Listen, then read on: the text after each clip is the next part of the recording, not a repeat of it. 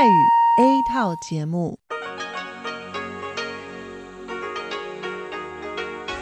ที่นี่สถานีวิทยุเรดิโอไต้หวันอินเตอร์เนชันแนล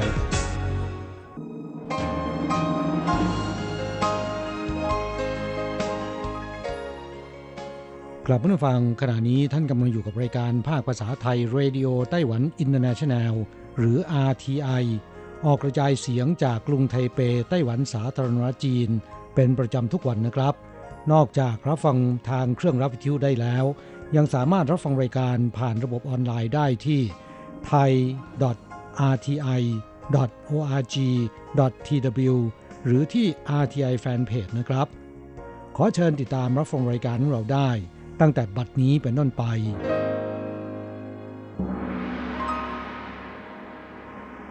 สวัสดีครับผู้ฟังที่รักและคิดถึงทุกท่าน กระผมอโศกศรีจันทร์พร้อมกับคุณอัญชันกลับมาพบกับผู้ฟังอีกเช่นเคยนะครับ ในช่วงของสโมสรผู้ฟัง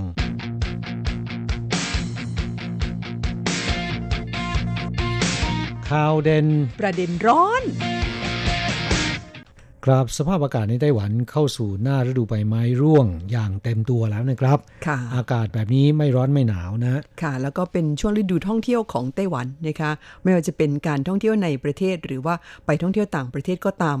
ต้องพูดถึงว่าสมัยเศรษฐกิจดีๆเนี่ยนะคะ โรงงานส่วนใหญ่เนี่ยเขาก็จะมีการอ่าจัดพาพนักงานเดินทางไปท่องเที่ยวกัน แล้วก็ฤดูการแห่งการท่องเที่ยวนั้นก็จะเป็นช่วงนี้แหละค่ะ ครับในช่วงฤดูใบไม้ร่วงเนี่ยถ้าหากว่าไม่มีพายุไต้ฝุ่น ถือได้ว่าเป็นช่วงที่น่าอยู่ที่สุดของไต้หวันก็ว่าได้ อากาศนะครับกำลังดีเย็นสบายนะคะครับก็แนะนำว่าเพื่อนผู้ฟังของเรานะครับ หากว่าท่านมีโอกาสมาท่องเที่ยวที่ไต้หวันมาช่วงนี้น่าจะเหมาะสมนะครับค่ะอ่าหรือใครที่อยู่ในไต้หวัน ก็น่าจะถือโอกาสในช่วงนี้ไปท่องเที่ยวตามสถานที่ต่างๆนะครับ หลายคนบอกว่าไม่รู้จะไปเที่ยวที่ไหนดีค่ะวันนี้เราจะนำสถานที่ท่องเที่ยวที่น่าสนใจสองแห่งมาแนะนำให้เพื่อนฟังได้รู้จักกัน และค่อนข้างจะแปลกใหม่อ่าไม่เหมือนกับอ่าแหล่งท่องเที่ยวดัง ๆ ที่เคยนำมาคุยให้ฟังนะคะครับรับรองได้ว่าท่านไปเที่ยวแล้วเนี่ยได้ทั้งความรู้อาของกินแล้วก็เพลิดเพลินอ่าติดไม้ติดมือกลับมาแน่นอนนะครับค่ะ แห่งแรกที่จะแนะนำก็คือโรงงานผลิตอุปกรณ์ตกปลาแบรนด์ดังอันดับ 3 ของโลกสัญชาติไต้หวันนะครับอ่ายี่ห้อโอคูมานะฮะสร้างโรงงานเชิงท่องเที่ยว เปิดท่าเรือในร่มแห่งแรกในเอเชียที่นครไทจงนะครับ ยังไงคะท่าเรือในร่มดิฉันไม่เคยได้ยินมาก่อน คือปกติเนี่ยท่าเรือต้องตั้งอยู่ริมทะเลใช่ไหมครับ แต่ท่าเรือในร่มเนี่ยมันตั้งอยู่ในตึกนะครับ ไม่ได้อยู่ริมทะเลนะครับ เพราะว่าทะเลนั้นหลายคนกลัวว่ามันอันตรายนะค่ะเพราะฉะนั้นจึงไม่ค่อยกล้าไปอ่าหากว่าตั้งอยู่ในตึกเนี่ยก็สามารถไปเที่ยวกันได้นะครับ พาเด็กๆไปเที่ยว นอกจากเพลิดเพลินแล้วนะครับยังได้ความรู้อ่าความบันเทิงใจอีกมากมายนะฮะก่อนจะเล่าถึงสถานที่ท่องเที่ยวแห่งนี้นะครับ ก็อยากจะเกริ่นถึง อย่างที่ผู้ฟังทุกท่านรู้กันอยู่แล้วนะครับ ว่าไต้หวันเป็นเกาะที่ห้อมล้อมไปด้วยทะเลนะฮะค่ะอ่าการตกปลาทะเลเนี่ยเป็นกิจกรรมอย่างหนึ่งที่คนไต้หวันชื่นชอบ สินค้าที่เกี่ยวกับกิจกรรมในท้องทะเลในไต้หวันค่อนข้างมีชื่อเสียงนะฮะค่ะและมีมากด้วย ในวันนี้จะมาแนะนำอุปกรณ์ตกปลาอ่ายี่ห้อโอคูมานะครับ ชื่อคล้าย ๆ ชื่อญี่ปุ่น แต่ว่าเป็นของไต้หวันร้อยเปอร์เซ็นต์นะครับค่ะเป็นแบรนด์ดังอันดับ 3 ของโลกนะฮะ นักตกปลาทั้งหลายรวมถึงนักตกปลาชาวไทยรู้จักกันดีนะครับ โดยเฉพาะคันเบ็ดโอคูมาค่อนข้างมีชื่อนะค่ะอ่าโรงงานผลิตอุปกรณ์ตกปลาโอคูมาเนี่ยตั้งอยู่ที่เขตฐานจื่อนครไทจงนะครับ เพื่อที่จะเปลี่ยนแนวความคิดของผู้คนเกี่ยวกับการตกปลา ที่คนส่วนใหญ่คิดว่าเป็นกิจกรรมของคนที่ไม่มีอะไรจะทำน่าเซ็งแล้วก็มันอันตรายนะฮะให้กลายเป็นกิจกรรมที่สนุก ตื่นเต้นร้าวใจและมีความเพลิดเพลิน ไม่ต้องไปไกลถึงทะเลก็บันเทิงใจได้ ประธานของบริษัทโอคูมาเนี่ยจึงใช้เวลา 2 ปีครึ่งและทุ่มทุนกว่า 100 ล้านเหรียญไต้หวัน สร้างท่าเรือแห่งแรกในเอเชียในบริเวณโรงงานนะฮะนอกจากบริการคนชอบทะเล ชอบตกปลาแล้วนะครับ ยังเป็นสถานที่เหมาะสมสำหรับครอบครัว พ่อแม่พาลูกๆไปเที่ยว ซึ่งจะได้ทั้งความสนุกสนาน ได้รับความรู้เกี่ยวกับท้องทะเล และก็การอนุรักษ์สิ่งแวดล้อมอาเป็นต้นนะฮะค่ะและยังจะกลายเป็นจุดท่องเที่ยวสำคัญที่นักท่องเที่ยวต่างชาติชื่นชอบก็ได้นะฮะแหมฟังดูมันดีไปหมดนะคะเพียงแต่ดิฉันก็ยังไม่เข้าใจอยู่ดีว่า เอ๊ะแล้วมันเป็นท่าเรือแล้วไปตกปลาทะเล ได้ความรู้เกี่ยวกับท้องทะเล แล้วทำไมมันไม่ได้อยู่ในทะเลล่ะคะอันนี้แหละเป็นลักษณะเด่นของมันนะครับ ท่าเรือในร่มแห่งนี้เนี่ยมีชื่อว่า Okuma Center เปิดให้บริการแล้วนะครับตั้งแต่วันที่ 21 ตุลาคมที่ผ่านมานี้ ภายใน Okuma Center แบ่งออกเป็น food court นะฮะมีอาหารหลากหลายทุกประเภทให้เลือกซื้อได้ และมีเขตแสดงสินค้าและอุปกรณ์ตกปลาครบครันนะครับใครที่อยากจะหาคันเบ็ด หาอุปกรณ์ตกปลาไม่ว่าจะเป็นแบบไหน ก็ไปเที่ยวชมไปดูกันได้นะครับ ชั้น2เนี่ยเป็นพิพิธภัณฑ์เกี่ยวกับการตกปลา และมีเขตจำลองการตกปลาเสมือนนะฮะคือเราถือคันเบ็ดตกปลากันจริง ๆ ตกกันอยู่บนบกนะครับ อาจจะมีภาพท้องทะเลและปลา เมื่อปลากินเหยื่อติดเบ็ดเนี่ยนะครับ เราจะมีความรู้สึกนะฮะและเรา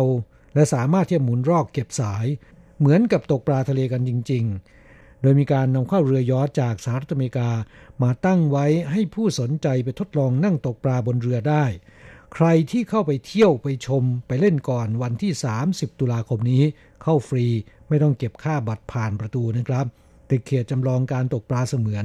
ต้องจองล่วงหน้าที่หน้างานนะแหมดิฉันอยากจะไปลองเลยครับว่า มันไงกันแน่เนี่ย ตกปลาบนบก แต่ว่าให้ความรู้สึกเหมือนกับตกปลาในทะเลจริง ๆ นะคะ ครับ ในไต้หวันก็มีอะไรแปลกใหม่ให้บริการตลอดนะครับ เพื่อนผู้ฟังที่มาท่องเที่ยวในไต้หวัน หรือท่านที่ทำงานตั้งรกรากอยู่ในไต้หวัน ก็สามารถไปเที่ยวไปหาความรู้ ไปหาประสบการณ์จากแหล่งท่องเที่ยวเหล่านี้ได้นะครับ ใครที่ไปมาแล้วเนี่ยอย่าลืมส่งรูปถ่ายแล้วก็เล่าประสบการณ์ให้เราฟังกันบ้างนะฮะว่าแต่ว่าอยู่ที่ไหนครับเมื่อกี้ อยู่ที่ฐานสื่อนครไทยจงนะครับ เพื่อนฟังที่สนใจเนี่ยดูจากที่หน้าเว็บของเราก็ได้ จะนำเอาลิงก์ Google Map มาแปะไว้นะฮะ ค่ะ คุณพาไปตกปลาแล้วดิฉันพาไปชิมลูกชิ้นปลาหมึกดีกว่าแม่อันนี้ของชอบเลยค่ะครับเมื่อครู่นี้อยู่ที่ฐานสื่อนครไทยจงนะครับ ลูกชิ้นปลาหมึกเนี่ยเป็นโรงงานเชิงท่องเที่ยวเช่นกันใช่ไหมครับค่ะอยู่ที่ไหนฮะเกาฉงอยู่ที่ท่าเรือเฉียนเจิ้นนครเกาฉงโรงงานลูกชิ้นปลาหมึกแห่งนี้เนี่ยเขาเพิ่งเปิดตัวเป็นโรงงานเชิงท่องเที่ยวนะคะตั้งชื่อให้ว่าพิพิธภัณฑ์ ลูกชิ้นปลาหมึก หงอี้นะคะหงอี้นั้นเป็นชื่อบริษัทเขาค่ะ เป็นบริษัทผลิตลูกชิ้นปลา แล้วก็ผลิตภัณฑ์อาหารทะเลที่มีชื่อเสียง แต่ว่าหลายคนอาจจะไม่รู้จักนะคะ แต่ก็คงเคยได้ทานลูกชิ้นปลาหมึกกันแล้ว ในไต้หวันนั้นจะว่าไปแล้วลูกชิ้นปลาเนี่ยก็มีเยอะนะคะ มีทั้งลูกชิ้นปลานวลจันทร์อันนี้ดิฉันชอบมากมีลูกชิ้นปลาหมึก ลูกชิ้นกุ้ง ลูกชิ้นอะไรทั้งหลายแหละ มีสารพัดลูกชิ้นอาจจะเป็นเพราะว่าในไต้หวันนั้นมีร้านหม้อไฟเยอะแยะนะคะแล้วก็พวกของที่ทานกับหม้อไฟหรือหมาล่าเนี่ยจึงมีมากเป็นพิเศษ แล้วก็มีมากที่สุดก็เห็นจะได้แก่ลูกชิ้นทั้งหลายแหล่นะคะสารพัดลูกชิ้น ลูกชิ้นเนื้อ ลูกชิ้นปลา ลูกชิ้นหมู ลูกชิ้นกุ้ง ลูกชิ้นปลาหมึก แต่ว่าที่ดังๆเนี่ยก็มีลูกชิ้นปลาหมึกนี่แหละค่ะโดยเฉพาะลูกชิ้นปลาหมึกที่ใช้เนื้อปลาหมึก ทั้งหมดไม่ผสมแป้ง ไม่ผสมเนื้อปลาเลยนี่ ราคาค่อนข้างแพง ครับอร่อยนะฮะนำมาต้มซุปค่ะอย่าง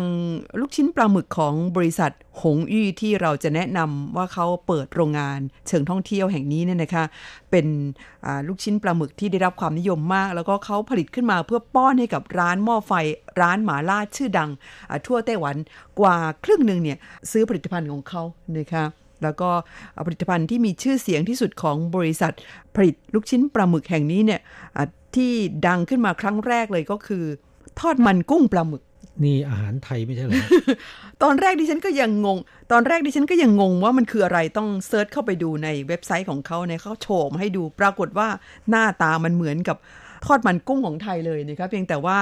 เขามีการผ่าให้ดูด้วยว่าข้างในเนี่ยมีอะไรบ้างมีเนื้อกุ้งแล้วก็มีปลาหมึกนะคะซึ่งดิฉันว่าเมนูนี้นี่สงสัยว่าเขาได้ไอเดียมาจากทอดมันกุ้งของไทยแน่นอนหน้าตาคล้าย ๆ กันด้วยนะคะเห็นบอกว่า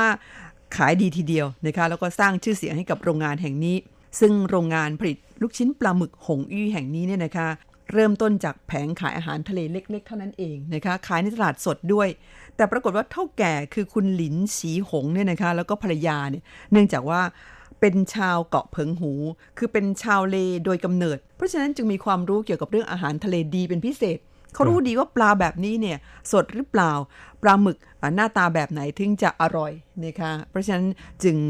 สามารถที่จะเลือกวัตถุดิบที่มีคุณภาพดีได้ หลังจากที่เปิดแผงขายอาหารทะเลในตลาดสดเมื่อ 25 ปีก่อนแล้ว ทั้งสองคนก็เลยคิดว่าน่าจะทำอาหารแปรรูปขายนะคะก็คือได้นำเอา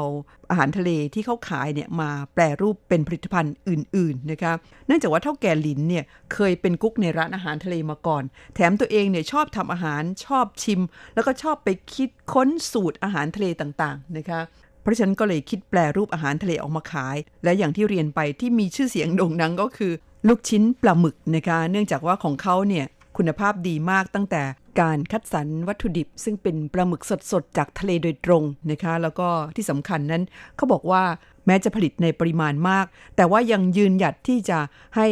มีการชำแหละปลาหมึกเพื่อที่จะดึงเอาไส้ปลาหมึกออกมา โดยใช้แรงงานคน เขาบอกว่าใช้เครื่องจักรกลนี่มันไม่สะอาดพอนะคะะแล้วก็นอกจากนี้ลูกชิ้นปลาหมึกของเขาเนี่ยจะไม่ผสมเนื้อปลาหรือว่าแป้งชนิดอื่นเข้าไป ไม่ผสมสารปรุงแต่งทั้งแต่งกลิ่นแล้วก็แต่งรสคือสดสดล้วนๆนะคะปลาหมึกล้วนเพราะฉะนั้นมันถึงเด้งดึงหนึบหนับ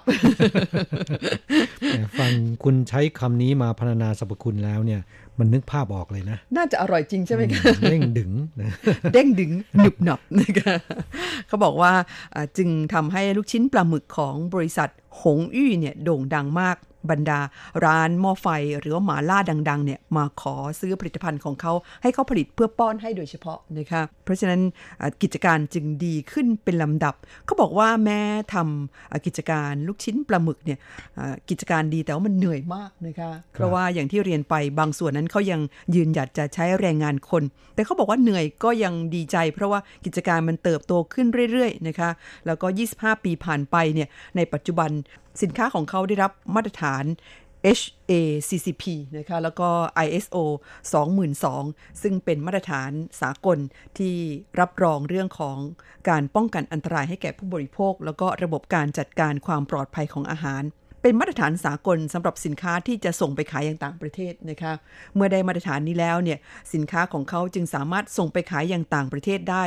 แต่ว่าเนื่องจากลูกชิ้นปลาหมึกเนี่ย ยังโด่งดังเฉพาะในกลุ่มลูกค้าที่เป็นคนจีนที่ชอบทานพวกหม้อไฟหรือว่าหมาล่า เพราะฉะนั้นสินค้าของเขาจึงส่งไปขายที่เมืองจีน เซี่ยงไฮ้เซี่ยเหมินกวางเจาฮ่องกงแล้วก็มาเก๊าเป็นส่วนใหญ่นะคะครับ แต่ดิฉันว่าแค่นี้ก็กินไม่หมดแล้วนะคะครับ ที่คุณนำเรื่องนี้มาเล่าเนี่ยได้ค่าโฆษณาหรือเปล่าครับ ไม่ได้เลยสักบาท เพียงแต่ว่า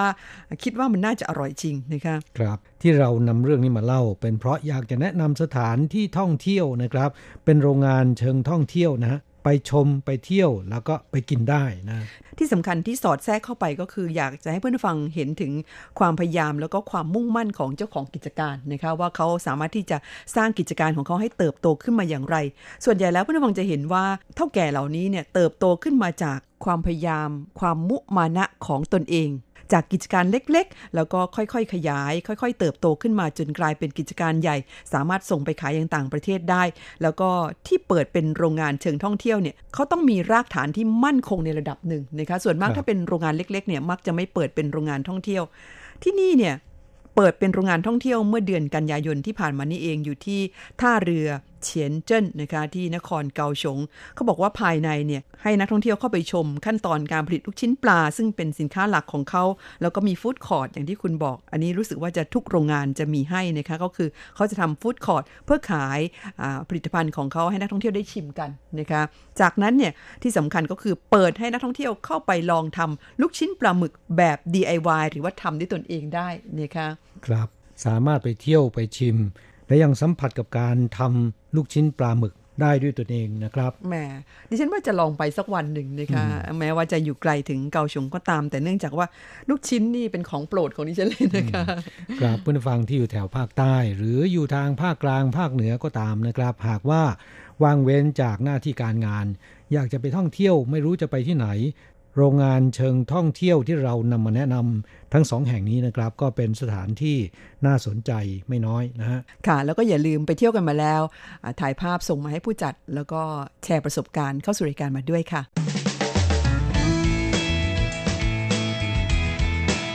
คลายความทุกข์ ปันความสุขครับช่วงนี้มาตอบจดหมายของผู้ฟังนะครับลำดับแรกนั้น เป็นจดหมายจากผู้ฟังที่เมืองไทยก่อน ฉบับแรกวันนี้เป็นจดหมายจากประเทศไทย คุณสุทัศน์ซับผู้นะคะก็เป็นมิตรเก่าในรายการของเรา จากที่อำเภอแก่งกระจานจังหวัดเพชรบุรีค่ะ จดหมายของคุณสุทัศน์ซึ่งส่งมาพร้อมกับใบรายงานผลการฟังเหมือนเช่นทุกครั้งที่ผ่านมานะคะก็ขอขอบคุณเป็นอย่างมาก มีอยู่ 3 แผ่นด้วยกัน ก็ทำหน้าที่เป็นมอนิเตอร์ของทางสถานีได้อย่างดีเช่นเคยค่ะ ก็ต้องขอบพระคุณเป็นอย่างมาก จดหมายฉบับนี้เป็นของวันที่ 27 สิงหาคมนะคะ บอกว่าสวัสดีครับ คุณอโศกคุณอัญชัน และผู้จัดรายการท่านอื่นมาอีกแล้วจดหมายแบบดั้งเดิมครับเป็นอย่างไรบ้าง สบายดีกันหรือเปล่าอ้าวสบายดีไหมคะคุณ ครับก็สบายดีนะฮะ ไม่ทราบว่าคุณสุทัศน์นะครับ ตอนนี้ทำงานอยู่ในออฟฟิศหรือว่าในภาคสนามในป่านะครับค่ะอบอกว่าตอนนี้ฟังแล้วต้นรายการสโมสรผู้ฟังช่วงข่าวเด่นประเด็นร้อน จะมีการพูดถึงสภาพอากาศที่แปรปรวนก่อนทุกครั้งเลย ก่อนจะตอบจดหมายของผู้ฟังจากประเทศไทยและในไต้หวัน ค่ะก็เนื่องมาจากว่าเราอยู่ที่ไต้หวันนี่นะคะ เรื่องของการพยากรณ์อากาศนั้นมีความสำคัญเป็นอย่างมากนะคะ จะเรียกได้ว่าคนไต้หวันนี่ดูพยากรณ์อากาศกันเป็นประจำทุกวันนะคะ ครับเป็นสิ่งที่ขาดเสียไม่ได้สำหรับชีวิตประจำวันของแต่ละคนนะครับ ก่อนจะออกจากบ้านเนี่ยต้องรู้ว่าวันนี้สภาพอากาศเป็นอย่างไรนะฮะ แล้วก็ทางทีวีช่องต่างๆเนี่ยเขาจะมีการรายงานกันเป็นประจำทุกเช้านะคะซึ่งตอนนี้เนี่ยการพยากรณ์อากาศของไต้หวันนั้นนอกจากอุณหภูมิ ฝนตกหรือเปล่าแดดจ้าไหมก็ยังมีเรื่องของรังสีอัลตราไวโอเลตด้วยนะคะทั้ง UVA UVB อะไรทั้งหลายแหล่นะคะบอกมาหมด อีกทั้งยังมีค่าฝุ่นละอองนะคะ เดี๋ยวนี้เนี่ยค่าต่างๆ นั้นรู้สึกว่ามันจะเพิ่มขึ้นเรื่อยๆ เป็นการแจ้งให้ประชาชนได้ทราบว่าวันนี้ต้องระมัดระวังยังไงบ้างนะคะไม่ทราบว่าพยากรณ์อากาศที่เมืองไทยนั้นเป็นยังไงบ้างนะครับครับคิดว่าก็คงจะให้ความสำคัญมากกว่าในสมัยก่อนนะ ในอดีตช่วงพยากรณ์อากาศก็เป็นช่วงสั้นๆเท่านั้นนะครับ คนส่วนใหญ่ก็ไม่เคยได้ดูเท่าไหร่ แต่คิดว่าในปัจจุบันทัศนคติด้านนี้เปลี่ยนแปลงไปแล้วนะครับ โดยเฉพาะอย่างยิ่งช่วงที่อากาศวิกฤตนะครับ หรือว่าแปรปรวน แล้วก็อาจจะส่งผลกระทบได้อย่างรุนแรง อย่างช่วงมีพายุเข้านะฮะค่ะจดหมายของคุณสุทัศน์ฉบับนี้ยังบอกว่าผมอยู่สบายดี ก็ตั้งแต่หนึ่งสิงหาคม ท้องฟ้ามีเมฆปกคลุมแทบทุกวันเลย บางวันก็มีฝนตก แต่บางวันก็ไม่มี จะมีเมฆปกคลุมท้องฟ้าแทบทุกวันที่แก่งกระจานจังหวัดเพชรบุรี บริเวณที่อยู่ใกล้กับเทือกเขาตระนาวสี แต่ในป่าผมขึ้นไปจะเปลี่ยนแบตเตอรี่กล้อง ก็ใช้ถ่ายภาพสัตว์ป่า เพื่อการสำรวจเปลี่ยนไม่ได้เลย เพราะฝนตกทั้งเวลากลางวันและกลางคืน ต้องทิ้งกล้องไว้ในป่า คิดว่าวันที่ 20 กันยายนจะขึ้นไปอีกครั้ง ไม่ทราบว่าฝนจะหยุดตกหรือเปล่าก็ไม่รู้ ต้องนั่งลุ้นกันอยู่ที่สำนักงาน หางานพ่อกล้าทำไปก่อน เพื่อรอให้ฝนหยุดตกครับอ๋อ นี่ก็ไม่ยอมอยู่เฉยๆเลยนะคะเนี่ยครับ ก็เป็นเจ้าหน้าที่ที่ขยันขันแข็งนะคะคุณสุทัศน์นั้นเดินป่าประจำนะคะ แหมฟังดูแล้วดิฉันอิจฉาทุกครั้งที่ได้ฟังเรื่องราวเกี่ยวกับงานการของคุณสุทัศน์ แถวเทือกเขาตะนาวสีนี่น่าจะคลึ้มดีนะคะ ป่ายังเป็นป่าดงดิบอยู่มาก บอกว่าได้รับผ้าเช็ดตัวหนึ่งผืน นิตยสารไต้หวันพโนรามา ฉบับที่ 21 และฉบับที่ 22 ก็ขอฉบับที่ 23 ได้เลย ถ้าจัดพิมพ์เสร็จแล้ว หรือขอรับเป็นประจำทุกฉบับ เพราะไม่ได้อ่านแล้ว ก็ได้รู้เรื่องอาหาร วัฒนธรรม ข่าวสาร ความบันเทิง และเกล็ดความรู้มากมายหลายเรื่อง เมื่อผมอ่านจบก็จะเก็บรักษาไว้อย่างดีครับ เพื่อจะนำมาศึกษาต่อไป นะคะครับเพื่อนผู้ฟังท่านที่ชื่นชอบนิตยสารเล่มนี้นะครับ ก็เขียนจดหมายขอรับเข้าสู่รายการได้นะครับ เราจะจัดส่งให้นะค่ะขอย้ำอีกครั้งหนึ่งว่านิตยสารเล่มนี้นะครับ ไม่ใช่เป็นของเรา เป็นของสำนักพิมพ์ไต้หวันพาโนรามานะครับ ซึ่งก็เป็นนิตยสารในเครือในสังกัดของกระทรวงการต่างประเทศ ที่ออกในหลาย ๆ ภาษานะครับใน หนึ่งในจำนวนนี้ก็คือภาษาไทย ซึ่งได้ออกเมื่อประมาณ 3 ปีที่แล้ว โดยฉบับภาษาไทย ฉบับแรกนั้น ไม่ใช่ RTI ของเราแปลนะครับ เป็นหน่วยงานอื่น รับแปล แต่เนื่องจากว่าฉบับแรกทำออกมาแล้วไม่ค่อยได้รับเสียงตอบสนองที่ดีนะฮะเพราะฉะนั้นจึงเปลี่ยนให้ RTI มาเป็นผู้ที่แปล และนับตั้งแต่นั้นเป็นต้นมานะครับ เราก็รับแปลให้จนมาถึงขณะนี้เนี่ยก็ล่วงเลยมาปีที่ 3 แล้วนะครับ ทางอาเทียของเราก็ได้ขอทางสำนักพิมพ์นะครับ ขอพิเศษจำนวนหนึ่ง เพื่อแจกให้กับเพื่อนผู้ฟังของเรานะครับ ที่ชื่นชอบนิตยสารเล่มนี้นะฮะค่ะซึ่งเราก็ได้จัดส่งให้เป็นประจำสำหรับท่านที่ได้เจาะจงนะครับ แต่ท่านที่ไม่ได้รับแล้วก็ต้องการเนี่ยก็เขียนแจ้งเข้าสู่รายการได้นะฮะ จดหมายของคุณสุทัศน์ฉบับนี้บอกว่าการรับฟังรายการภาคภาษาไทยสถานีวิทยุ RTI เอเชียสัมพันธ์ ช่วงนี้ผมไปหาซื้อเครื่องรับวิทยุมาใหม่ จากตลาดนัดแก่งกระจาน ก็ได้เครื่องรับแบบเข็มหมุนหาคลื่น แต่ผลิตจากจีนแผ่นใหญ่ เวลาเราหมุนไปทางซ้าย เข็มมันจะเคลื่อนไปทางขวา นี่เขาแกล้งแกล้งหรือเปล่าครับเฉพาะสถานี RTI ป่ะดิฉันขำจริง ๆ เวลาเราหมุนไปทางขวา เข็มมันจะเคลื่อนไปทางซ้าย เพราะฉะนั้นคนที่ใช้ต้องเข้าใจนะ เป็นการฝึกสมองไม่ให้แก่เร็วนะฮะ ไม่ให้สมองเสื่อมนะ ฟังรายการวิทยุไปด้วย แล้วก็รับสมองไปด้วยนะกว่าจะชินกับการหมุนหาคลื่นก็ต้องใช้เวลานานพอสมควร เพราะเคยใช้เครื่องรับวิทยุทั่ว ๆ ไป หมุนไปทางซ้าย เข็มมันก็ไปทางซ้าย หมุนไปทางขวา เข็มมันก็ไปทางขวา ของเมืองจีนนี่สลับข้างกันซะนี่ท่านเล่นผลิตมาแบบนี้ ผมก็งงเหมือนกัน ขออภัยค่ะที่ฉันขำจริงก็คิดว่าป่านนี้นะครับ คงจะใช้กล้องแล้วนะๆฝึกสมองค่ะคุณสุทัศน์ส่วนผลการรับฟังที่ส่งมาในใบรายงานผลการรับฟังนั้นก็รับฟังได้ชัดเจนดี คุณสุทัศน์มักจะฟังในช่วงเช้านะคะ ก็ขอขอบคุณสำหรับผลการรับฟังจากคุณสุทัศน์ซับผู้นะคะจากอุทยานแห่งชาติแก่งกระจานจังหวัดเพชรบุรีค่ะ ครับก็ขอให้สนุกกับการใช้เครื่องรับวิทยุของคุณนะอ่าจดหมายของเพื่อนผู้ฟังท่านต่อไปมิตรในรายการอาจารย์เกษมทั้งทองนะครับ อาจารย์เกษมเขียนจดหมายเข้าสู่รายการเป็นจดหมายแบบดั้งเดิม เช่นเดียวกับคุณสุทัศน์นะครับ อ่านง่ายแล้วก็อ่าน่าสนใจนะครับ จากที่ตำบลศิลาอำเภอเมืองจังหวัดขอนแก่น อาจารย์เกษมเขียนจดหมายเข้าสู่รายการฉบับนี้นะครับ ลงวันที่ 2 ตุลาคม เริ่มต้นก็บอกว่าเดือนตุลาคม เป็นเดือนของคนเกษียณอายุราชการของไทย ปีนี้ที่วิทยาลัยเกษตรและเทคโนโลยีชัยภูมิ เกษียณ 8 คน มากกว่าทุกปีที่ผ่านมา ผมก็เลยได้ต้อนรับน้องใหม่มาสี่รุ่นแล้วครับ นี่อาจารย์เกษมต้อนรับน้องใหม่ในที่นี้นะครับ หมายถึงน้องใหม่ของคนที่เกษียณข้าราชการไทยกับข้าราชการในไต้หวันอ่าการเกษียณอายุราชการนั้น วิธีเกษียณกับการนับอายุเนี่ยจะแตกต่างกันนะครับค่ะอันดับแรกเลย ในไต้หวันอายุเกษียณคือ 65 ปีนะครับ ของไทย 60 ปี แล้วก็จะยึดเอา วันสิ้นสุดปีงบประมาณคือวันที่ 30 กันยายน เป็นวันเกษียณสำหรับของคนที่ครบ 60 ปีบริบูรณ์นะฮะค่ะแต่สำหรับในไต้หวันนะครับ 65 ปีแล้วก็จะยึดตามอายุจริงนะฮะไม่ได้ยึดตามวันสิ้นสุดของปีงบประมาณ อย่างเช่นคนเกิดวันที่ 1 ตุลาคม เมื่ออายุครบ 65 ปีบริบูรณ์ ก็จะเกษียณในวันนั้นนะฮะค่ะเพ ราะฉะนั้นในไต้หวันนั้นจะไม่เกษียณพร้อม ๆกันนะครับ แล้วก็อาจารย์เกษมเล่าเรื่องนี้นะครับอาบอกว่าก็เหมือนกับไต้หวันสูญเสียพันธมิตรที่ตัดความสัมพันธ์ทางการทูตให้กับจีนประเทศแล้วประเทศเล่าจนแทบไม่เหลือแหมอาจารย์เกษมช่างรู้จักนำมาเปรียบเทียบเหลือเกินนะฮะค่ะเอ่อจดหมายของอาจารย์เกษมฉบับนี้ช่วงหลังนะครับ บอกว่าสินค้าจีนตีตลาดที่เมืองไทย มีแทบทุกอย่างตั้งแต่ผลไม้ของเด็กเล่น เสื้อผ้า เครื่องไฟฟ้า มือถือ รถยนต์ จักรยานไฟฟ้า ได้ยินว่ารวมทั้งรถไฟความเร็วสูงด้วย รถไฟความเร็วสูงนั้นยังนะครับ ในอนาคตไม่แน่นะฮะได้ยินว่ากำลังก่อสร้างกันอยู่ แต่ที่บอกว่ารถยนต์เนี่ยนะครับ เอ๊ะมันมียี่ห้ออะไรไม่ทราบนะและบอกว่ามือถือ Made in China ราคามีตั้งแต่หลักร้อยถึงหลักหลายหมื่น สินค้าเรียนแบบก็เยอะดูผ่านๆนึกว่าใช่ เคยเห็นเซนโฟน ขายพันกว่าบาท แต่พอดูใกล้ๆเป็น Apus แล้วก็อาลุส นที่จะเป็น Asus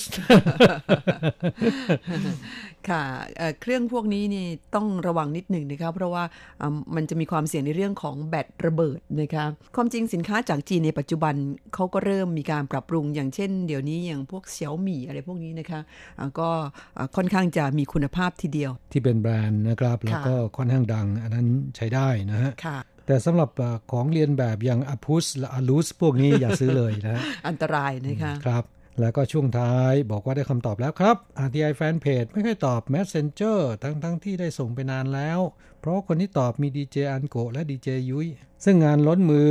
แถมมี RTI แฟนคลับอีกด้วย ต้องทำงานตัวเป็นเกลียว หัวเป็นน็อต555 อาจารย์เกษมอธิบายมาแบบมีมุกนะครับ แต่จริง ๆ แล้วเนี่ยแฝงไปด้วยการประชดประชัน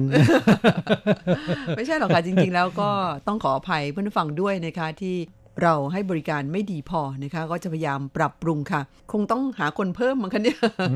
นะคะมาช่วย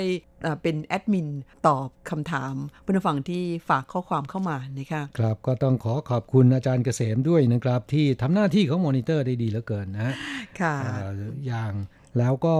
นี่ต้องขอแสดงความนับถือจริง ๆ นะครับ รายการของเราต้องการคนท้วงติงแบบนี้แหละครับ จะได้มีการระมัดระวังและพัฒนาดีขึ้นนะอาจารย์เกษมถือไม่เรียวไว้นะคะและต้องขอขอบคุณอาจารย์เกษมที่นอกจากเขียนจดหมายมาเล่าเรื่องราวต่างๆให้ฟังแล้วนะ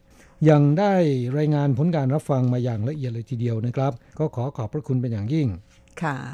มาตอบจดหมายฉบับต่อไปกันโอ้ฉบับนี้มาแปลกนะคะะขอความช่วยเหลือค่ะ ชื่อคุณสุภารัตเทียนประภานะคะ ส่งอีเมลเข้ามาแบบด่วนจีในช่วงก่อนสามทุ่มของวันที่ 10 ตุลาคมนะคะ เป็นวันชาติของไต้หวัน วันนั้นเนี่ยผู้จัดรายการมาทำงานตั้งแต่เช้ามืด แล้วก็เลิกงานกันไปในช่วงบ่าย เพราะว่าช่วงเช้านั้นวุ่นวายกันเหลือเกิน คุณมณพรนะคะเห็นเมลนี้ก็เลยส่งต่อมาให้เรา เรื่องขอความช่วยเหลือเนี่ยบอกว่าเนื่องจากนางสาวกัญญารัตน์เทียนประภา ซึ่งเป็นน้องสาวของผู้ส่งจดหมาย เดินทางออกจากประเทศไทยเมื่อวันที่ 2 ตุลาคม ด้วยสายการบิน Cathay Pacific เที่ยวบิน CX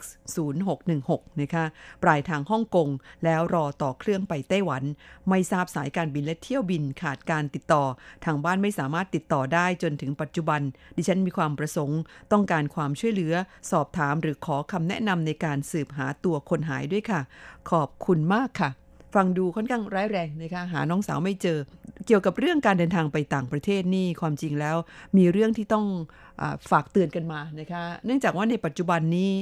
เด็กๆเนี่ยนะคะหมายถึงว่าหนุ่มสาวในปัจจุบันเนี่ยเขานิยมเดินทางไปท่องเที่ยวต่างประเทศกันนะคะแล้วก็นิยมเที่ยวกันแบบอิสระ บางคนกล้ากว่านั้นก็ไม่ทราบว่าน้องสาวของคุณเป็นแบบนี้หรือเปล่า คือเดินทางคนเดียวนะคะแล้วก็ไปเที่ยวบางทีเนี่ยก็ไม่ได้บอกทางบ้านไว้ว่า ไปต่อสายการบินที่ไหนสายการบินอะไรนะคะอาจจะไม่ร้ายแรงอย่างที่คุณคิดเขาอาจจะแวะเข้าไปเที่ยวที่ฮ่องกงก่อนหรือยังไงก็ไม่แน่นะคะกรณีก็ตามทำให้คนทางบ้านซึ่งติดต่อไม่ได้เนี่ยร้อนใจนะคะอยากให้รายการของเราช่วย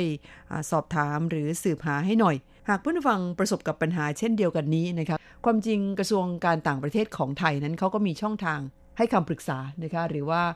ช่องทางสำหรับการร้องเรียนค่ะ ครับหากว่าต้องการขอความช่วยเหลือนะครับ โดยเฉพาะในเรื่องของการติดตามหาบุคคลที่ติดต่อไม่ได้นะครับ หรือว่าญาติพี่น้องที่ติดต่อไม่ได้เนี่ยก็แนะนำว่าญาติพี่น้องในเมืองไทยนะครับ ควรจะประสานไปยังที่กรมการกงสุลกระทรวงการต่างประเทศนะครับ ซึ่งเปิดบริการ ถามตอบให้คำปรึกษาข้อมูลด้านกงสุลด้านการทำพาสปอร์ต การขอวีซ่าเข้าประเทศไทย การติดต่อฉุกเฉิน รวมทั้งช่วยเหลือคนไทยในต่างประเทศตลอด 24 ชั่วโมงนะครับ ได้แก่เบอร์โทรศัพท์ call center นะครับ 02 572 8442 มี 30 คู่สายนะครับ แต่หากว่าญาติพี่น้องที่ตามหาเป็นคนงานไทย ก็ติดต่อไปยังกระทรวงแรงงานของไทยได้นะครับ หรือจะติดต่อมายังสำนักงงานแรงงานไทยสำนักงงานแรงงานไทยที่ไทเปหรือที่เกาสงก็ได้ ทาง Facebook นะครับ โดยพิมพ์คำว่าสำนักงงานแรงงานไทย ไทเป ถ้าเป็นเกาสงก็สำนักงงานแรงงานไทยเกาสงนะฮะ ค่ะ ก็เผื่อว่าเพื่อนฟังบางท่านอาจจะประสบปัญหาเช่นนี้บ้างนะคะอาจจะตามหาญาติกันไม่เจอ หรือติดต่อไม่ได้เนี่ยก็สามารถใช้บริการของกระทรวงการต่างประเทศของไทยได้ ดังข้อมูลที่แจ้งไปเมื่อสักครู่นี้นะคะครับเวลาของเราในวันนี้หมดลงซะแล้วนะครับเราทั้งสองต้องกล่าวคำอำลากับเพื่อนฟังไปชั่วคราว จะกลับมาพบกันใหม่ที่เก่าเวลาเดิมในสัปดาห์หน้าสำหรับวันนี้ สวัสดีครับ สวัสดีค่ะขอ จงหยุดพักเสียก่อน อย่าใจร้อน รีบไปเดียวไม่เข้าที หยุดเรื่องรักที่ทรมาน เรื่องงานเรื่องเงินก็ดี พักสักที เดี๋ดี๋ยวค่อยไป อย่าไปคิด เรื่องเดิมให้มันปวดใจ ซ่อนเอาไว้ ไม่ให้ใคร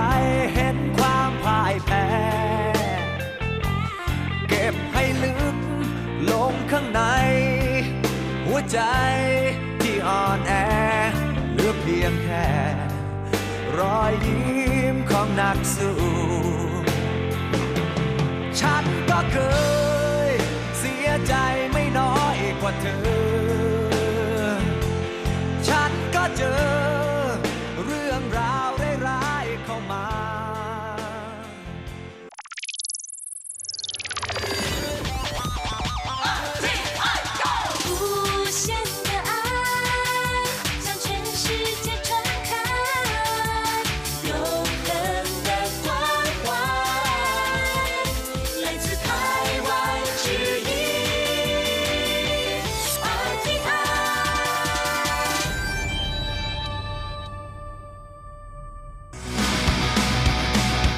อย่างนี้เป็นยังไงนะ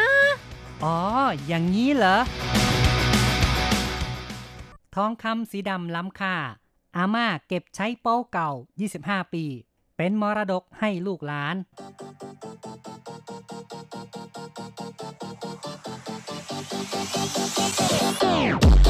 อย่างนี้คุณจะว่ายังไง คุณผู้ฟังที่รักครับ พบกันอีกแล้วในอย่างนี้คุณจะว่ายังไงนะครับ ผมแสงชัยกิตติภูมิวงศ์ค่ะดิฉันรจรัตน์ยนต์สุวรรณค่ะ ครับในครั้งนี้เราจะพูดถึงเรื่องของใช้โป้กันนะครับ ใช้โป๊ต้องเป็นใช้โป๊เก่าด้วยค่ะ เพราะว่าใช้โป๊เก่าถึงจะอร่อยนะคะอืมไม่จำเป็นนะครับ จริง ๆ ก็เรียกว่าแล้วแต่คนชอบดีกว่าครับ ใช้โป้นี่ก็ถือว่าเป็นอาหารที่ชาวจีนชอบกันอย่างหนึ่งนะครับ โดยเฉพาะอย่างยิ่งในยุคที่เอ่อในยุคสังคมเกษตรกรรมนะครับค่ะก็จะมีการดองเอาไว้เพื่อรับประทานกันนะครับ แล้วก็เอ่อหลายๆคนนี่ในสมัยก่อนเวลาตื่นมาตอนเช้าก็จะเจอทุกเช้าโอ้สงสัยคุณแสงชัยนี่เป็นทุกเช้าใช่ไหมคะ ครับ ก็ถือว่าค่อนข้างบ่อยแล้วนะครับ เพราะจริง ๆ นี่เออไชโปนี่ก็เป็นอาหารที่ชาวจีน โดยเฉพาะชาวจีนแต้จิ๋วในไทยนี่ก็ ชอบรับประทานกันไม่น้อยเหมือนกันนะครับค่ะแล้วก็ส่วนใช้โป๊ในไต้หวันนี่ส่วนใหญ่ก็เป็นชาวฮักกานะ ก็มีทั้งเป็นอาหารชาวประฮกจำเกี้ยนของด้วชาวยแหฮักละกาซะเป็นส่วนใหญ่ค่ะ ด้วยนะครับก็คือทั้งฮักกาทั้งฮกเกี้ยนทั้งเอ่อชาวจีนทั่วไปว่างั้นใช่เถอนะครับ ก็เรียกว่าคุ้นเคยกันมาก ๆแหละนะครับ รับประทานกันได้ แบบอืมก็ไม่เบื่อกันละนะครับ เพราะถ้าจะว่าไปแล้วก็เป็นสิ่งที่สามารถทำให้รับประทานข้าวกันได้อย่างคล่องคอมากขึ้นนะครับ โอ้เวลาไม่สบายนี่ ถ้าไม่มีใช้โป๊ก็เอาเกี่ยมชัยสมัยก่อนเนี่ยเป็นตานกพิราบนะคะ ก็คือไม่สบายเป็นไข้ก็กินกับข้าวต้มเนี่ยเอาเกี่ยมชัยก็ได้นะคะครับเป็นประเภทเดียวกันก็คือดองๆนะคะ เป็นของดองนะครับ คือเป็นวิธีการถนอมอาหารที่ชาวจีนเนี่ยก็มีการทำกันมาตั้งแต่อดีตโบราณ นานเนมาแล้วนะครับ ก็ไม่เพียงเฉพาะใช้โป๊เท่านั้นนะครับ ซึ่งก็มีหลาย ๆ อย่างที่สามารถดองได้ทั้งแตงกวา ทั้งพริกนะครับ ทั้งขิงเอ่อเรียกว่าผักสารพัดชนิดละหลายๆอย่างก็สามารถนำมาดองกันได้ทั้งนั้นล่ะนะแต่ครับอย่างไรก็ตามนะคะ คนแต้จิ๋วเขาบอกว่ามีรัตนะสามอย่างนะคะ ที่เป็นอาหารสุดยอดของเขาเลยนะคะ ที่ดองแล้วก็ชื่นชอบกันก็คือ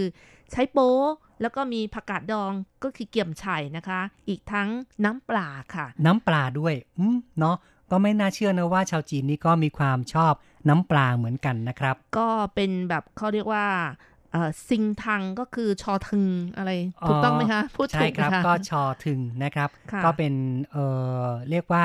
เป็นเครื่องปรุงรสที่มีรสคาวนะครับค่ะ ใช้โป๊ภาษาจีนกลางก็จะเรียกกันว่า ใช่ผูนะคะ ครับ ใช่ผูนะครับ ส่วนในไทยเราเรียกกันว่าใช้โป้งนี่ก็เป็นการเรียกตามสำเนียงของชาวจีนแต้จิ๋วนะครับ ค่ะ บางคนก็บอกว่าใช้โป๊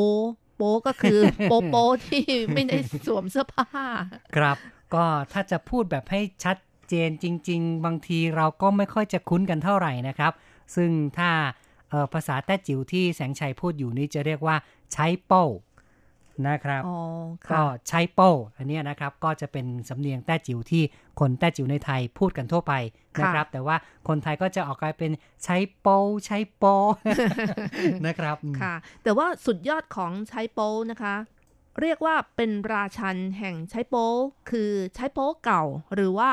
เหล่าใช่ผูค่ะ ครับ เหล่าใช้โป้นะครับอืมค่ะ เหล่าใช้โป้ก็คือ เอาหัวใช้เท้าผ่านกรรมวิธีการหมัก ยัดลงในองค์ดิน ผนึกซีลอย่างแน่นเลยนะคะ และเก็บไว้ในสถานที่เย็นโล่ง ลมพัด แห้งแล้วก็ไม่ชื้นด้วย เขาบอกว่าเก็บมากกว่า 5 ปีขึ้นไป ก็จะเรียกกันว่าาใช้โป๊เก่านะคะ และถ้าให้ดีนี่ต้องออกสีดำเงาวาวก็คือยิวเลี่ยงนะคะ เหยียวเลี่ยงก็เป็นภาษาจีนกลางนะครับ ก็คือเงาแวววาวนะครับ ค่ะ เมื่อสัมผัสเนื้อจะนุ่มละมุน เวลาฉีกเนื้อออกมาก็จะมีสีดำเงาชุ่มแต่เวลาที่ดมนะคะ เขาบอกว่ามีกลิ่นหอมโดยเฉพาะเลยอืค่ะมครับ ก็เป็นเอกลักษณ์โดยเฉพาะนะครับของใช้โป้เก่านะครับค่ะ และใช้โป๊เก่านี้นะคะ ก็ถูกขนานนามว่าเป็นโสมคนจนค่ะ ครับก็อย่างว่าเนาะก็คือว่าสามารถที่จะบำรุงร่างกายได้ในเมื่อคนที่ไม่มีสตังค์คงไม่สามารถไปซื้อโสมที่เป็นเอ่อโสมเกาหลีของแท้ได้นะครับ ก็กินใช้โป้เนี่ยก็บำรุงร่างกายได้เหมือนกันนะครับเขาก็เชื่อกันแบบนั้นล่ะนะครับ เพราะฉะนั้นใช้โป๊กก็เลยเป็นโสมคนจนนะครับ ต้องเป็นใช้โป๊กเก่าด้วยนะคะ เพราะว่ามีคุณสมบัติวิเศษทำให้เจริญอาหารหากหั่นผสมลงไปน้ำแกงหรือว่าผัดก็จะดับคาวอาหาร ขจัดไขมันเพิ่มกลิ่นหอมของอาหารด้วยนะคะ ไม่ว่าเมนูที่จะทำอะไรอย่างเช่นเอามาต้มตุนกับคากิก็ได้ รู้จักคากิไหมคะอืมก็คือขาหมูใช่ไหมเอ่ยขาหมูในส่วนของกีบกีบเท้าด้วยนะอ๋อคะกีบเท้านะครับอืมค่ะ ก็อร่อยนะคะ หรือว่าเอามาตุนกับปลาหมึกแห้งก็ได้ค่ะ ครับก็คือสามารถนำมาปรุงอาหารได้หลายอย่างเลยแล้วนะครับสำหรับใช้โป้นี้นะครับ เอาละครับเราก็มาฟังเรื่องราวข่าวสังคมเกี่ยวกับใช้โป้กันครับ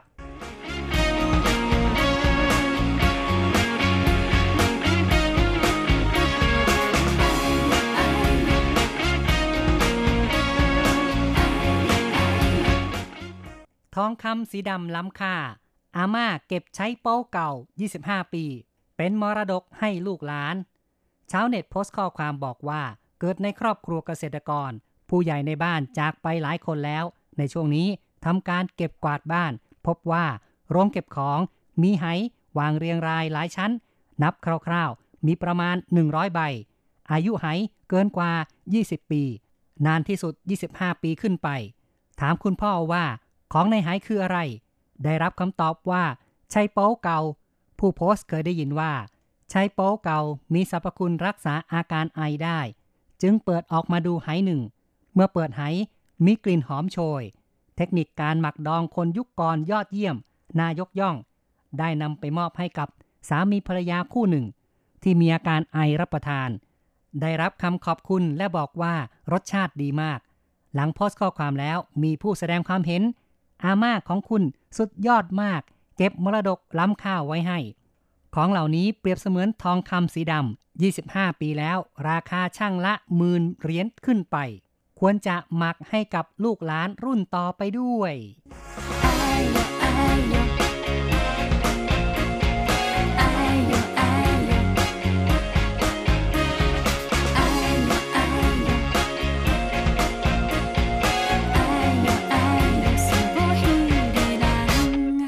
ครับฟังข่าวเรื่องนี้แล้วก็ต้องบอกว่าสุดยอดจริง ๆ นะครับอาม่าของ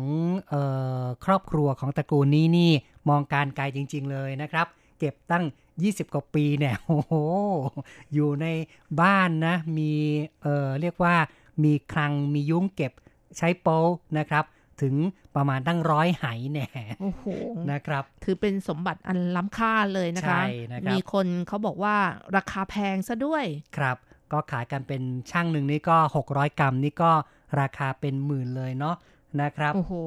ไม่ไม่ไม่อยากซื้อนะคะเพราะว่าเห็นดำๆอย่างนี้ดูแล้วไม่น่ารับประทานเลยค่ะอืมแต่คนที่เขาเชื่อถือเชื่อในคุณค่าเขาก็คงจะยอมจ่ายซื้อกันนะครับ แต่ว่าคนที่ไม่คุ้นไม่เคยชินก็บอกว่าไม่รับประทานดีกว่านะครับอืมค่ะ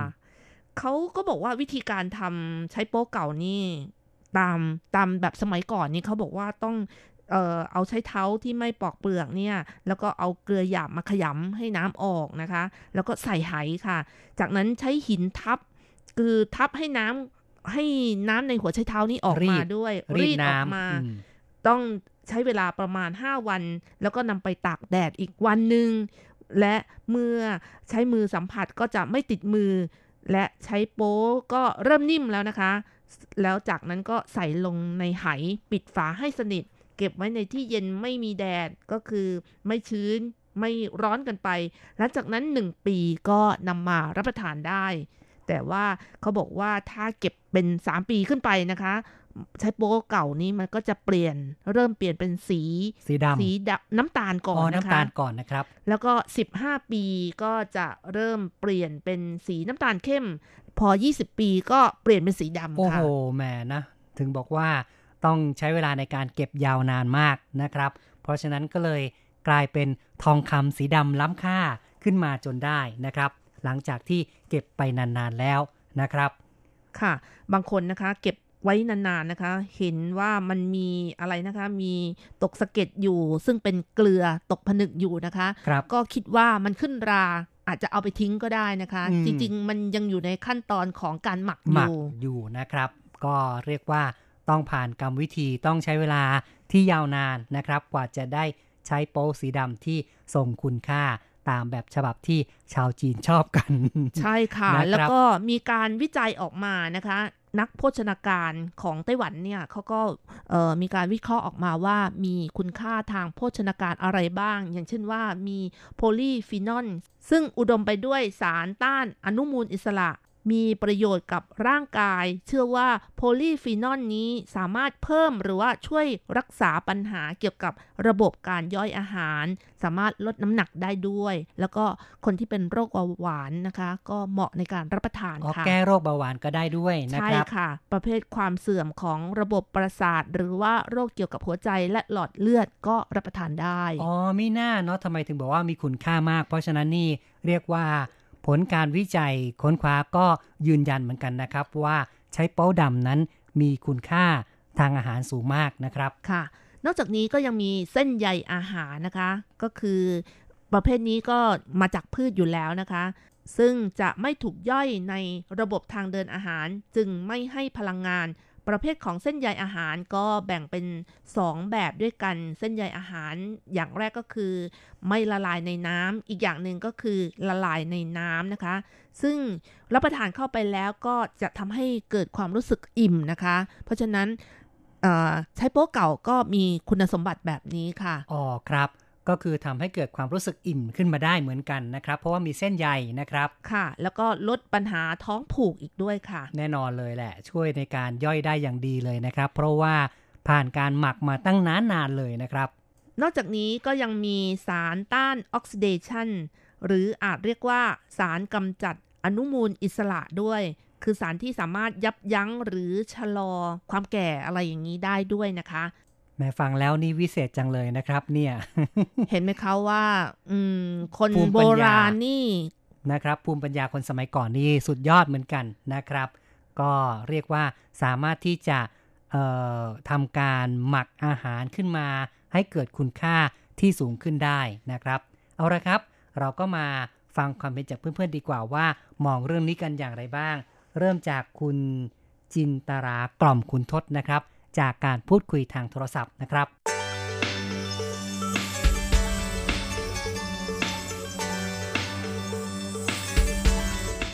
ใช่โป้ที่ดำๆใช่ไหมที่เอเขาอเอาใช่ต้มใช้โปรดำๆอะ น้ำซุปเขาเอาต้มใส่น้ำซุปใช่ไหมคุณ ใช่นะครับเมื่อกี้นายจ้างทำกินบ่อยอ๋อเหรอครับ อืมจ้ะคุณจินตลานี่ชอบไหมเอ่ยครับ ใช้โปรนี่ผมไม่ค่อยเท่าเท่าไหร่แต่เขากินได้ กินได้เนาะ นะครับ ก็ปกตินี่รับประทานยังไงครับทำอะไรกินบ้างใช้โปรเนี่ยก็เห็นแต่เขาใส่ต้มเลยจ้ะใส่ต้มเป็นซุปต้มซุซุปต้มใส่ใส่อะไรใส่ไก่นะคุณใช่ไหมใช่จ้ะอ๋อต้มน้ำซุปใส่ไก่เนี่ยต้มน้ำซุปใส่ไก่เนาะนะครับ แล้วถ้าเกิดเป็นแบบมีสองอย่างเนาะแบบที่ไม่ดำกับแบบที่ดำอะ คุณจินตรานี่ชอบแบบไหนครับถ้าใช่พ่อไม่ดำเป็นอย่างอย่างอย่างยังไงอะคุณ ก็มีแบบที่เป็นแบบสีน้ำตาลหน่อยอะก็แบบที่ใหม่อ๋อแต่น้ำตาลที่แบบเขาเขาหั่นเป็นลูกเต๋าแล้วกระดองใส่กระปุกไว้เหรอเอใช่อไหมก็มีเหมือนกันใช่ไม่ไม่ใช่ไอ้นั่นเหรอคุณไม่ใช่หัวใจเท้าเหรอก็มาจากใช้เท้านั่นแหละ ก็จริง ๆ คือ ก็หัวใจโป้เหรอมาจากหัวปักประกาศขาวเจ้าหัวปากกาขาวเถอะนะนะครับอ๋อก็เอามาดองก็จริง ๆ ถ้าเกิดว่าจ้ะรับประทานเป็นอาหารนี่เขาก็ มีเอามาจะทำทำหลายอย่างเนาะมาแบบเป็นถ่านเป็นลูกเต๋าก็ใส่ในพวกอืมทำกับกับข้าวใส่เป็นเครื่องเครื่องปรุงรสจ้ะแล้วก็เอากินกับข้าวต้มอีกยัง ใช่ข้าวต้มก็มีหรือมาทำเป็นไข่เจียวจ้าจ้าใช่หั่นหั่นหั่นั่นน่ะสิเนาะนะครับ อาหารแบบนี้นี่รู้สึกว่าคุ้นเคยไหม่เอ่ยครับ คุณคุณเคยจ้ะทำทำบ่อยจ้ะทำบ่อยทำบ่อยเนอะจ้ะอืมนะครับอืก็อฮึจริงๆ ถ้าว่า ถ้าจะว่าไปก็ทำง่ายเหมือนกันเนาะนะครับจ้ะคิดว่าอาหารไต้หวันนี่ซับซ้อนไหมครับ เนี่ยอืมบ่จ้ะก็คล้ายๆก็กันกับบ้านเฮาละจ้ะคือการกับบ้านเฮาเนาะกินใช้โป๊ะบ่อย ๆ แล้วเบื่อไหมครับ เนี่ยเคยรับประทานบ่อยไหมอืมบ่อยอยู่จ้ะแต่ก็บ่ค่อยจังไดล่ะ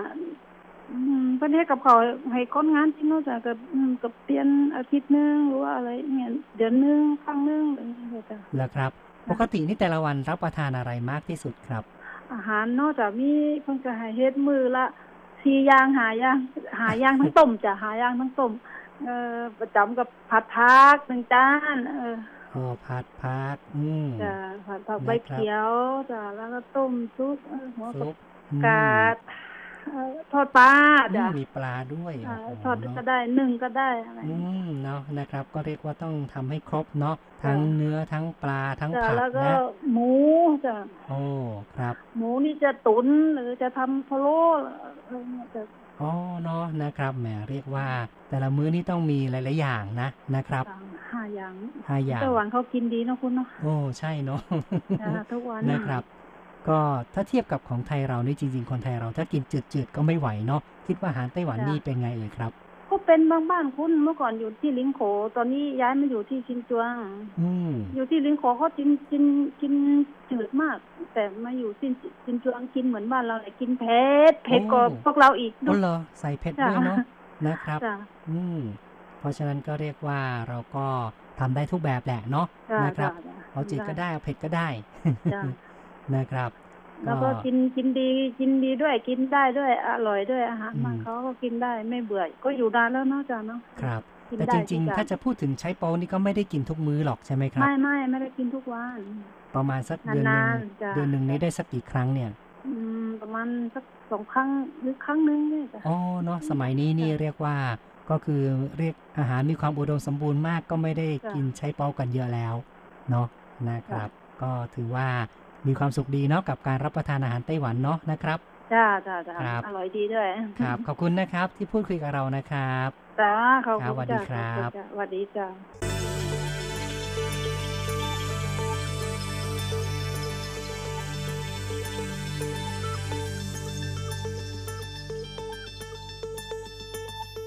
ครับคุณจินตลาก็บอกว่าคุ้นเคยกับใช้โป๊ดีนะนะครับ ก็เรียกว่า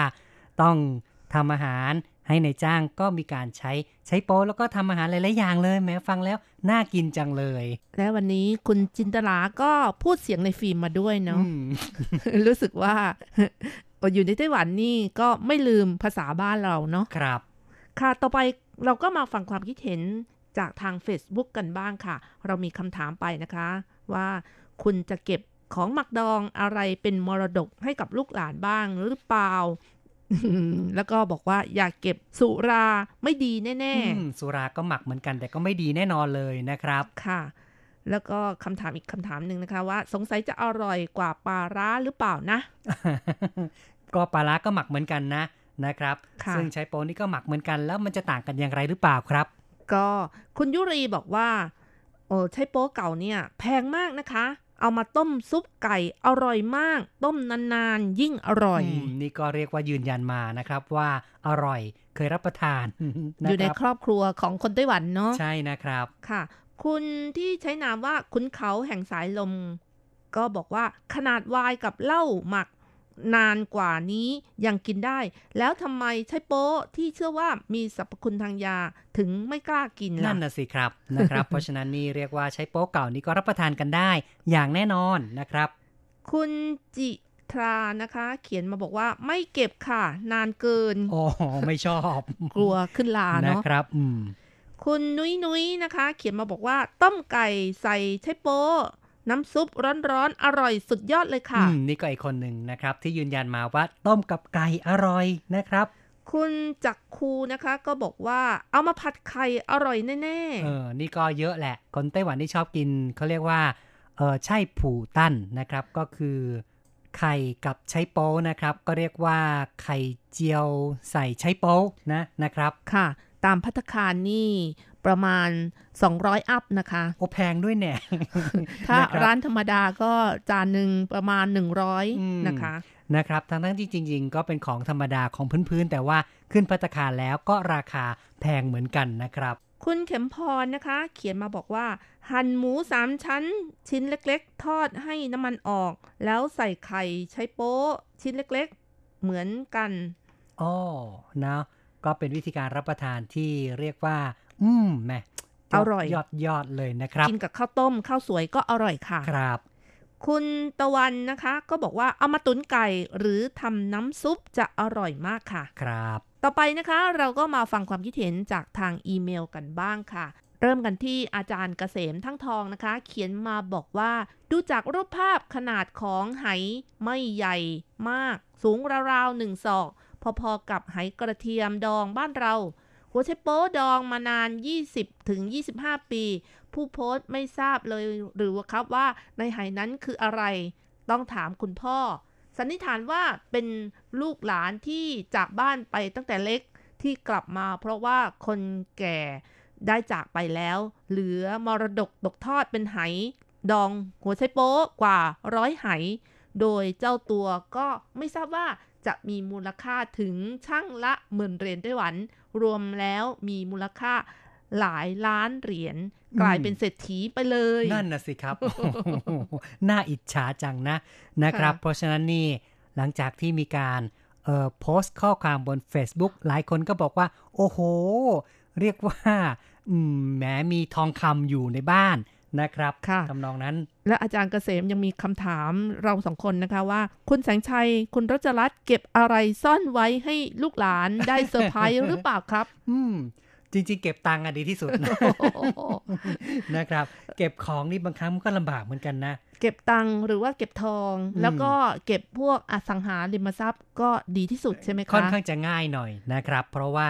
ถ้าจะไปสะสมแบบของหมักของดองแบบนี้ไม่ต้องเอามีค่ะที่ในการเก็บนะ แล้วมันบางครั้งถ้าเกิดว่าเกิดเก็บเก็บไปหายแตกอะทำไงอะโอ้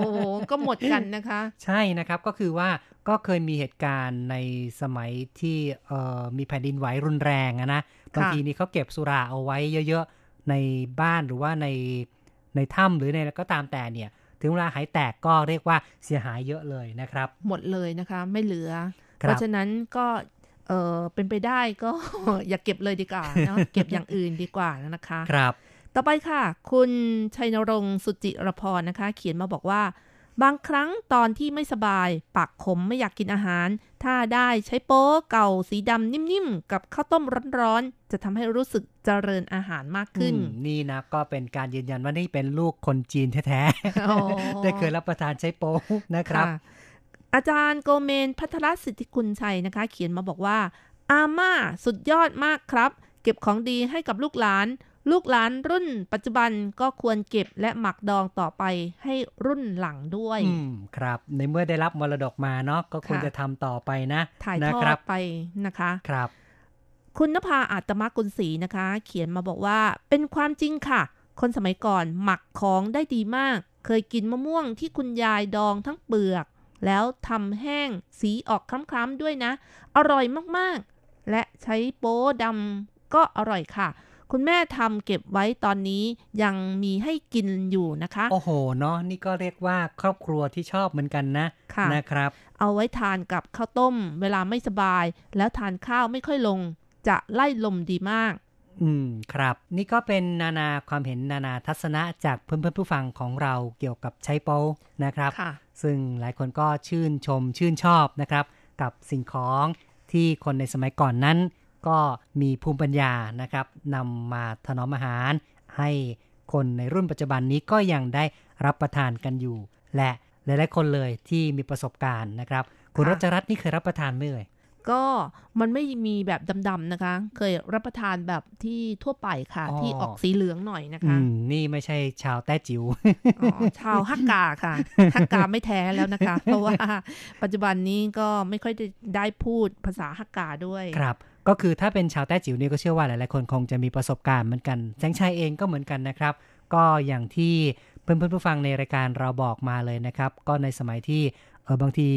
ไม่สบายนะครับเหมือนกับว่ารับประทานอาหารไม่ค่อยจะลงนี่เออก็คือคุณแม่นะครับ ก็จะทำอย่างนี้แล้วนะครับ ก็คือจะต้มข้าวต้มแล้วก็เอาใช้โป๊ะเก่านี่แหละมาให้รับประทานกันนะครับ ค่ะรจรัสไม่สบายนี้ส่วนใหญ่จะได้ผักกาดดองเค็มนะคะ แบบเอ่อที่อยู่ในกระป๋องค่ะ ที่ยี่ห้อตานกพิราบนะคะอืมเวลาครับประทานก็รู้สึกว่ามันอร่อยเหมือนกันนะครับ แต่เวลาปกติ ที่สบายดีอยู่ก็ไม่ชอบรับประทานค่ะ อ๋อ จริงๆ เกี่ยมไฉแบบนี้เนี่ยถือก็ใช่เป็นนะครับสุดยอดของอาหารของคนจีนนะครับ ก็มีอีกหลายอย่างอย่างสมอจีนดองนี่ก็น่ารับประทานเหมือนกันก็คือเขาเรียกว่าอะไรนะครับ เป็นเอิ่มกาหน้านะครับค่ะภาษาแต้จิ๋วนะครับ ก็คือกาหน้าที่เป็นลูกดำๆนะครับ เป็นสมอจีนดองนี่ก็เรียกว่าเป็นอาหารที่ ได้รับความนิยมไม่น้อยเหมือนกัน แล้วก็ยังมีอีกหลายอย่างที่ก็นิยมดองกันอย่างที่เราได้บอกมานะ ทั้งแตงกวาเอยนะครับ หรือแม้แต่จะเป็นขิงนะครับ เป็นผักหลายๆอย่างนะครับค่ะก็ล้วนแต่เอามาดองแล้วอร่อยกันทั้งนั้นนะคะ ในสมัยก่อนเขาบอกว่าเกี่ยมไฉนี่ก็ถือว่าเป็นสุดยอดใช่ไหมคะ ก็มีการบันทึกว่าการสร้างกำแพงเมืองจีนเนี่ย ก็ใช้เกี่ยมไฉมาเลี้ยงผู้คนหรือว่าแรงงานเพื่อสร้างกำแพงเมืองจีนนะคะ และมีคนบอกว่าถ้าไม่มีเกี่ยมไฉกำแพงเมืองจีนก็สร้างไม่สำเร็จค่ะ ครับเกี่ยมชัยก็คือผักกาดดองนั่นเองนะครับเอาละค่ะ คุณผู้ฟังมาถึงช่วงท้ายของรายการนะคะ เรามาเพลินเพลงเพราะๆกันดีกว่าค่ะ ในเพลงที่ชื่อว่าหนีเย่าควายเลอคุณต้องการความสุขจากการขับร้องของหวังนัวซีนะคะ และหลังจากที่ฟังเพลงกันแล้ว เราสองคนพร้อมทั้งผู้จัดทำรายการก็ต้องขออำลาไปชั่วคราวก่อน อย่าลืมกลับมาพบกันใหม่ในครั้งต่อไป สวัสดีค่ะ สวัสดีครับ找不到爱的理由，